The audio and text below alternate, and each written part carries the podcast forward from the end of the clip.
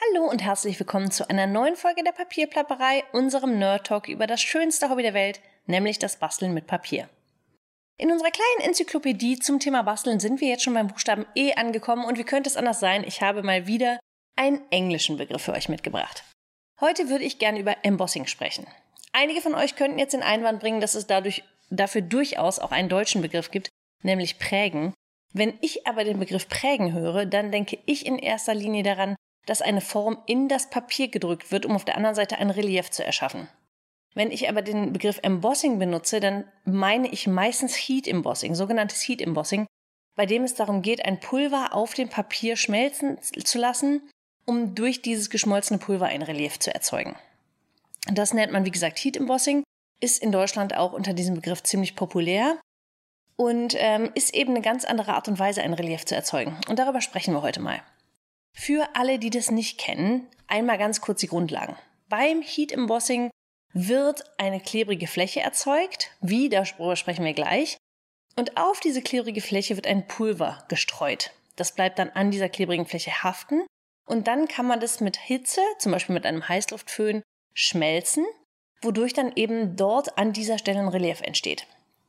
Um ein Relief in einer bestimmten Form zu erzeugen, kann man dann zum Beispiel einen, einen Stempel nehmen, in ein klebriges Stempelkissen wie zum Beispiel Versamark drücken und das auf das Papier bringen. Dann das Pulver drüber streuen und dann haftet tatsächlich das Pulver nur an eurem Stempelabdruck.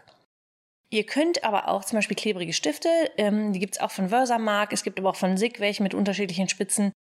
Die haben auch so eine klebrige Tinte, wo das Pulver auch haften bleibt. Und ähm, damit kann man dann zum Beispiel was Wunderschönes lettern und das embossen und dann so ein Relief erzeugen. Das ist zum Beispiel auf Scrapbooking-Seiten auch ziemlich cool. Oder für Leute, die gerne lettern, ist das einfach auch eine schöne Alternative, um das Lettering noch so ein bisschen spezieller zu machen. Das Schöne am Embossing ist, wie ich finde, dass Leute, die eine Karte bekommen, auf der etwas embossed ist, im ersten Moment immer nicht wissen, wie ist das denn gemacht worden. Und ich finde diesen kleinen Wow-Effekt, den man damit bei dem Empfänger der Karte oder des Fotoalbums ähm, bekommt, den mag ich total gerne. Ich mag diese kleinen Wow-Effekte, die dafür sorgen, dass das, was wir mit unseren Händen schaffen, noch so ein bisschen besonderer wird. Deshalb bin ich ein sehr großer Fan von Heat Embossing. Einmal kurz zu den Grundlagen. Es gibt also dieses Pulver, von dem ich gerade sprach, und das gibt es von vielen Firmen. Wenn man jetzt aber glaubt, man könnte einfach losziehen und das nächstbeste Pulver kaufen, mm -mm, leider nicht weit gefehlt. Auch hier kann ich euch von meiner Erfahrung berichten. Ich habe mir einmal ein Pulver gekauft, das sollte weiß sein. Und mh, hm, vielleicht war ich da ein bisschen naiv, aber ich war der Ansicht, wenn ich ein weißes Pulver kaufe, dann muss es ja dafür gemacht sein zu decken, weil weiß ergibt nur Sinn, wenn es deckt. Weil dass ich kein weißes Pulver auf weißem Papier benutze, das erklärt sich irgendwie von selber. Und tatsächlich habe ich einmal von einer Firma eine nicht so schöne Qualität bekommen und es deckte einfach nicht. Allerdings ähm, habe ich diese Erfahrung genau einmal gemacht mit einer Firma und die meisten Firmen, von denen ich schon etwas bekommen habe an ähm, Embossing-Pulvern, ich habe schon viele ausprobiert, da war ich in der Regel immer zufrieden. Trotzdem muss man da nochmal genauer hingucken.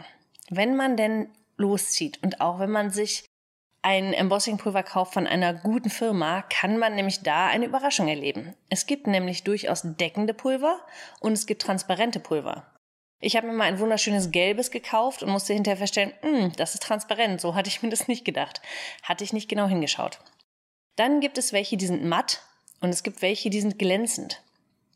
Auch das ist natürlich ein Unterschied im Ergebnis. Auch da hatte ich einmal nicht richtig hingeschaut. ihr könnt also jetzt von meinen Fehlern lernen. Wenn ihr euch ein Embossing-Pulver kaufen wollt, guckt genau drauf, was es ist. Ist es glänzend oder ist es matt? Hat es Glitzer drin oder nicht? Ist es deckend oder ist es transparent? Manche sind auch ähm, zum Beispiel aus verschiedenen Farben gemischt. Das Pulver fließt dann aber nicht so gleichmäßig, dass ihr hinter einem eine gemischte Farbe habt, sondern eher so, dass es ein bisschen marmoriert aussieht. Kann ein schöner Effekt sein, muss man aber vorher wissen, wenn man das haben möchte. Wenn ihr dann also endlich das Pulver eurer Wahl gefunden habt, wie funktioniert das dann? Ich habe ja eben gesagt, in der Regel stempelt ihr etwas mit diesem Versamark oder mit einem anderen klebrigen Stempelkissen streut das Pulver drüber und föhnt das mit einem Heißluftföhn. Am Anfang ist es so, dass man sich ja nicht gleich alles kaufen möchte. Man hat sich jetzt vielleicht schon ein Standsgerät gekauft und Stempel sind ja auch nicht ganz billig und wenn man dann so alles kauft, wird's auf Dauer etwas teuer.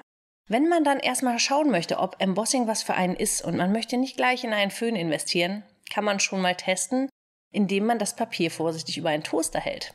Ja, auch das habe ich selber ausprobiert und es funktioniert. Allerdings entwickelt der Toaster oben drüber eine eher schwache Hitze und deshalb müsst ihr es relativ lange drüber halten und das führt in der Regel dazu, dass sich euer Papier stärker wellt.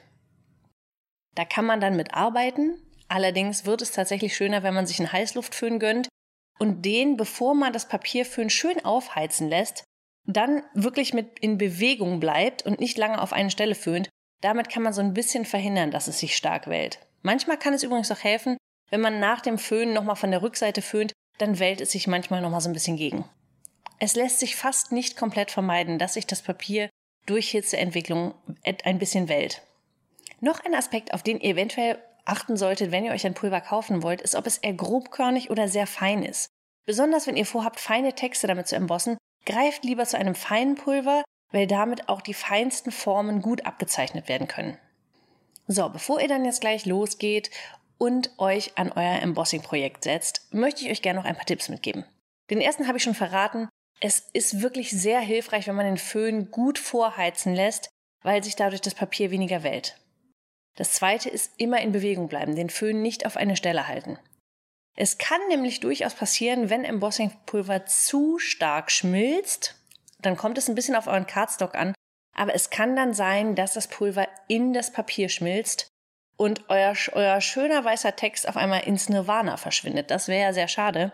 Das heißt, es ist auch immer so ein bisschen eine Timingfrage. Wirklich nur so, dass es schmilzt und nicht viel zu lange draufhalten. Dann habt ihr ein wunderschönes Ergebnis. Noch ein Tipp ist, vor dem Embossing macht es Sinn, das Papier ein bisschen vorzubereiten. Papier ist gerne mal statisch geladen und dann haften die kleinen, die kleinen Körnchen von, den, von dem Embossingpulver überall. Dann habt ihr überall so kleines Streupulver und hinterher ist euer Abdruck nicht so sauber, wie er sein könnte. Hier hilft, wenn man zum Beispiel einen Embossing Buddy oder ein Powder Tool benutzt und damit das Papier vorbereitet, im Grunde ist das aber nichts anderes als Babypuder. Babypuder. Ihr könnt also einfach Babypuder auf euer Papier ähm, streuen, das mit einem weichen Pinsel verteilen und damit nehmt ihr so ein bisschen diese statische Haftung von eurem Papier weg und hinterher habt ihr das Pulver wirklich nur da am Papier kleben, wo ihr auch mit diesem klebrigen Stempelkissen hingestempelt habt.